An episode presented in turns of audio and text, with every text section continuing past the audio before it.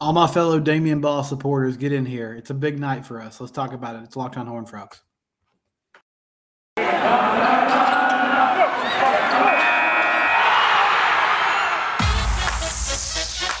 You are Locked on Horn Frogs, your daily podcast on the TCU Horn Frogs, part of the Locked On Podcast Network. Your team every day.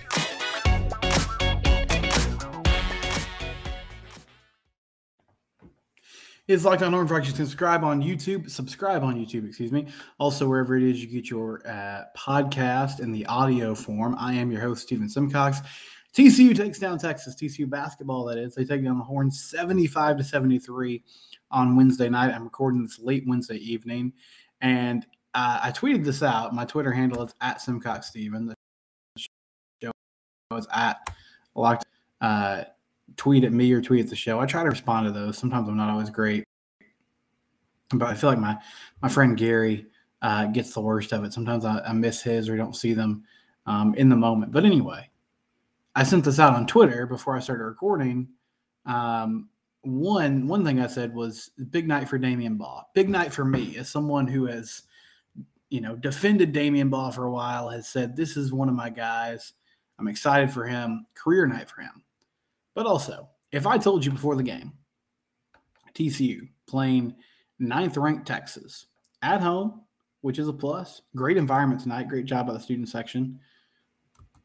But if I said Mike Miles was going to go 0 for 12 from the floor, 0 of 8 from inside the arc, 0 of 4 from beyond the arc, one point because he split two free throws. If I said this to you as a TCU observer, fan, supporter before the game, what would your guess on the score be? I think you would have said, even the most purple tinted glasses of you out there would have said, man, Frogs probably lost. Probably lost by a lot. My friend Harrison Graham, um, who works for Chat Sports, he said that he would have guessed they would have lost by double digits, 10 plus. And I mean, yeah, that's like, of course, if if your best player, Mike Miles, who's been a great scorer all year, who you really struggled uh, to win games without when he was out with his knee injury. I mean, it, it seems like easy math, but TCU hung in there, got a tough minded win.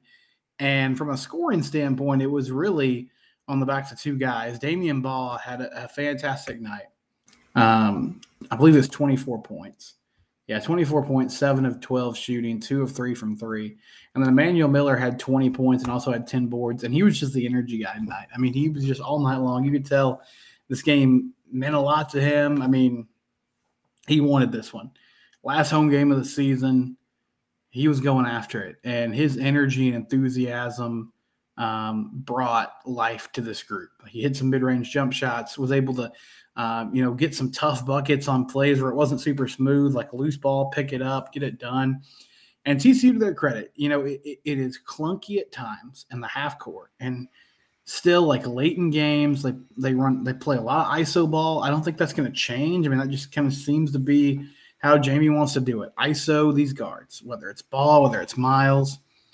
It's not the most creative thing in the world, but uh, it was really their defense that helped them hold on because there were there were stretches in that game. They were by 13 early in the second half, and then Texas went on a 10 to 2 run, and it was over. I mean, it was over like five minutes of game time. Like TCU just could not find a way to get a bucket. JaKobe Coles finally, you know, took the lid off the rim by making a making a basket. But it was the defense and the rebounding that kept them in the game. It was almost like a throwback to last year, which is, I mean, that's traditionally how they won games last season was just with outstanding effort on that side of the ball. And for a Texas team that has multiple guards that can go get theirs, um, they held the Horns to 39% shooting on the night, 36% from beyond the arc. Uh, Sir'Jabari Rice had uh, a good game. He had 16 points. Um, Tyrese Hunter chipped in 15 points, but overall, just did a fantastic job on this uh, on this Texas team and found a way to get a win. And you know, I've said this going on two years now, like I realize that that Damion can be frustrating at times. He turns the ball over, but he is such a great passer, just such a great distributor of the basketball. I think he's really come into his own doing that this year, being more of like a true point guard who can handle the ball.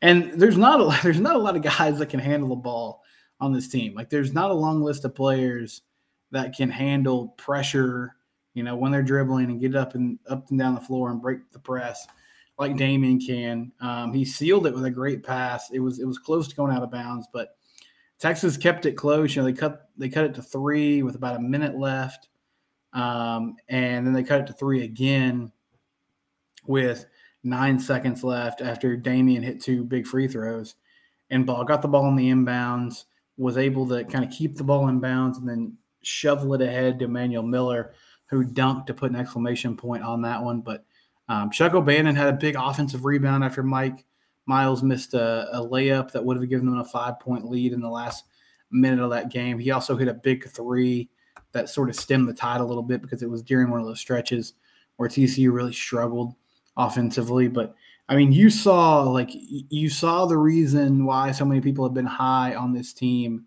at different points tonight because the defense was clicking. Um, you know, they they had different guys contributing, and it, I think it's significant. Mike being on the floor is a big deal because regardless of how well he plays or what his scoring output is, he just commands attention. I mean, he's one of those guys that the defense is going to harass him and send multiple people to him, which opens up opportunities for everyone else. However, um, the fact that he didn't shoot the ball well and they were able to get a victory against the top 10 team is a big deal in my mind. And uh, JaKobe Coles not didn't continue his hot streak like he had the past few games, uh, but still had eight points off the bench on four of seven shooting. I just like what he brings as kind of instant offense, somebody who can settle things down on that side of the floor um, when they go cold. And the bigs, I, I thought the big guys play with a lot of energy. I talked about Emmanuel Miller but also, uh, you know, Cork gave them good minutes. Xavier Cork, Eddie Lampkin, I think gave them good minutes, and they were mixing and matching more than they typically do. I, I think, I think Jamie's kind of buying into this, you know, small lineup at times uh, with JaKobe and Emmanuel out there as the big men. It, it, it just sort of throws uh, teams off. But a really great start to this game, led by 12 at halftime. Um, and then TCU was just able to hold on towards the end after kind of a clunky second half. Uh, we're dealing with some issues on offense. We're dealing with, you know, a game that was called really tightly. I mean, both teams were in the double. Both teams were in the bonus. About seven minutes left. Texas was in the double bonus with seven minutes left, um, but still held them to 73 points, which is super impressive. The Frogs get a win. Court storm the whole thing, outstanding. They get a victory. They're now nine and eight in Big 12 play. Have a chance to finish 10 and eight with a victory over Oklahoma which would give them a really, really solid tournament resume. I think you could be talking about, you know, a five seed, maybe a four seed if you're going to run in the Big 12 tournament. We'll see how it plays out. When we come back, we're going to discuss um, our, our, TCU football top 10 list. I had some responses for you guys about that uh, number 10 game, and we'll reveal what game we'll be talking about next on Friday, game number nine. We'll do all that next. Before we do that, though, I do want to mention one of our sponsors, uh, FanDuel. Thank you to FanDuel for sponsoring the Locked On Network. And so many of you, I mean, you obsess about sports. You're probably thinking about this TCU Texas basketball game throughout a lot of your day, like I was. Um, and maybe maybe you're thinking about the Mavericks. Maybe you're thinking, why did why did we go get Kyrie if this team is one in five with him and Luke on the floor? This is not working out. Had a horrible loss to the Pacers last night and you just feel like you have all this knowledge in your brain and you want to find a way to hone it to use it. Why don't you download the FanDuel app? It's safe, secure, and super easy to use. You can bet on everything from the money line to points scored in the NBA and threes drained. Um, Major League Baseball is coming soon. There's so many opportunities and so many games to bet on. You can bet on, you know, just the, the point spread, the money line, or you can get really specific with some of those prop bets. Plus, FanDuel lets you combine your bets for a chance at a bigger payout with a same game parlay. And don't miss this uh, offer going on right now. This great chance for a no sweat first bet up to $1,000 in bonus bets when you go to fanduel.com slash locked on. Again, that web address is fanduel.com slash locked on to learn more. Make every moment more with FanDuel, official sports betting partner of the NBA. All right, talking some uh, TCU athletics here. And on I guess it was was it Monday? Monday or Tuesday, one of those days, I started uh, a series that I'm going to be doing over the next few weeks, which is the top 10 games of the 2023 TCU football season. And I revealed what game made the list at number 10, and it was the win on the road against SMU. Final score was 42 34. Frogs moved to 3 0 after getting that victory in late September. And I said it came down to that in Iowa State because some games got left out. I mean, they played 15 games. I had to leave some games out. And so I put that podcast up earlier this week, had a few people chime in, wanted to share some of those thoughts. Uh, I asked people, I was like, what was your, because part of the reason I put SMU at 10 was there was some juice for that game. I mean, the, the media, of course, was super interested in that narrative of Sonny Dykes coming back to Dallas. The SMU fans were not happy with him. They didn't like him. What was that atmosphere going to be like? And William Royal said the SMU game was fun. It was super hot that day. I was wearing my I was wearing my It's Always Sunny in Fort Worth shirt, which SMU fans loved. The line for food and drinks took over an hour. Walking into the stadium, we got the win, and I went to Pluckers after the game. Great day. Good for you, William. He said, upon reflection, at the time I didn't feel like it was a turning point. I think OU was a major turning point in the season. SMU still felt like a we should win this type of game. I was still worried about the defense and QJ's lack of production at that point. I remember being this the, the game where I realized Kendre and Emari were a great one-two punch. Yeah, a lot of good reflections there. So I was also pretty panicked. Uh, panicked might be a long word. I was starting to get concerned about Quentin Johnston not being super involved in the offense after he had another quiet day against SMU that week, but he obviously turned things around and had a huge season moving forward. The defense struggled uh, at times in that game, especially on third down and fourth down, and those third and long situations. Uh, didn't have their best effort, which was another aspect of that game that we came away thinking, man, that's that's a rough scene. Max Duggan, I, I think, really started to put some distance between him and Chandler Morris as far as when Chandler got healthy, who is the starter going to be. Um, and yeah, I, I didn't come away from that game thinking it was a turning point either. I thought it was – significant from the aspect of okay, you hadn't beaten them in a few years. That was a good sort of monkey to eat off your back, just a, an opportunity to say, all right, we are still the premier program in the Metroplex. Uh, but yes, OU is going to make a make an appearance on this list at some point, and that was I, I think that was the game that even though Oklahoma didn't finish the season with a great record, that was the game everybody looked at and said, "Oh, that's interesting. Maybe TCU is not just a fun upstart team that's going to win seven games in year one of the St. Dykes era. Maybe there's more going on here. And we all know the answer is that obviously it was. Um, Jacob Langford said, I think SMU was more important both for Sonny and Max. Iowa State was great, though, not stressful and a great way to end the regular season. Hard to say between those two games, SMU and Iowa State. I think it also meant something for Max. Jacob, you know, one one funny thing about that is Max Duggan. I follow him on Instagram. I don't actually think I follow him on Twitter because he doesn't tweet a whole lot, but he doesn't post much in general, which is fine. It's probably really smart and wise of him and shows his good leadership skills that he doesn't spend a ton of time on social media. But he's he, I mean, he's the type of person that will share the occasional story, um, especially about his teammates.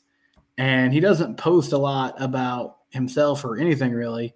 But I do remember him putting up a series of pictures on Instagram after that win against SMU with the caption like Fort Worth or nowhere. And it was just it was kind of jarring to me because I was like, oh, Max, like Max posted about winning that game. That must have, you know, that must have meant something to him. And I feel like it did. I feel like I'm sure it meant something to Sonny too.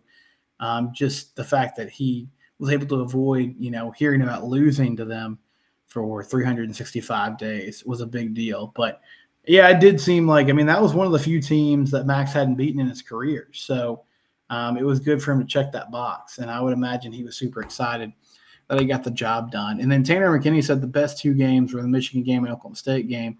Oklahoma State game was so suspenseful. In the Michigan game, they played like a true team. Yeah, I mean, those two are going to make an appearance for sure. I think Oklahoma State will be lower than most people think. And I mean, in most years, the Oklahoma State game would be number one or number two. But uh, it was just they had so many nail biters and some later on in the season that I guess as far as the stakes and what, it meant for the, the team and the program. I mean, in the number nine game that we're going to talk about Friday is Colorado, the, the season opener. That win, kind of a, an ugly game, but they found a way to get it done. Will be a distinct with Coach Prime on the sidelines this season, and I'm stoked to see uh, what happens there. When we come back, we'll wrap things up. This is Locked On Horn Frogs. All right, thanks for tuning in today. Uh, tomorrow we'll have Alex Frank with us, one of our fan contributors.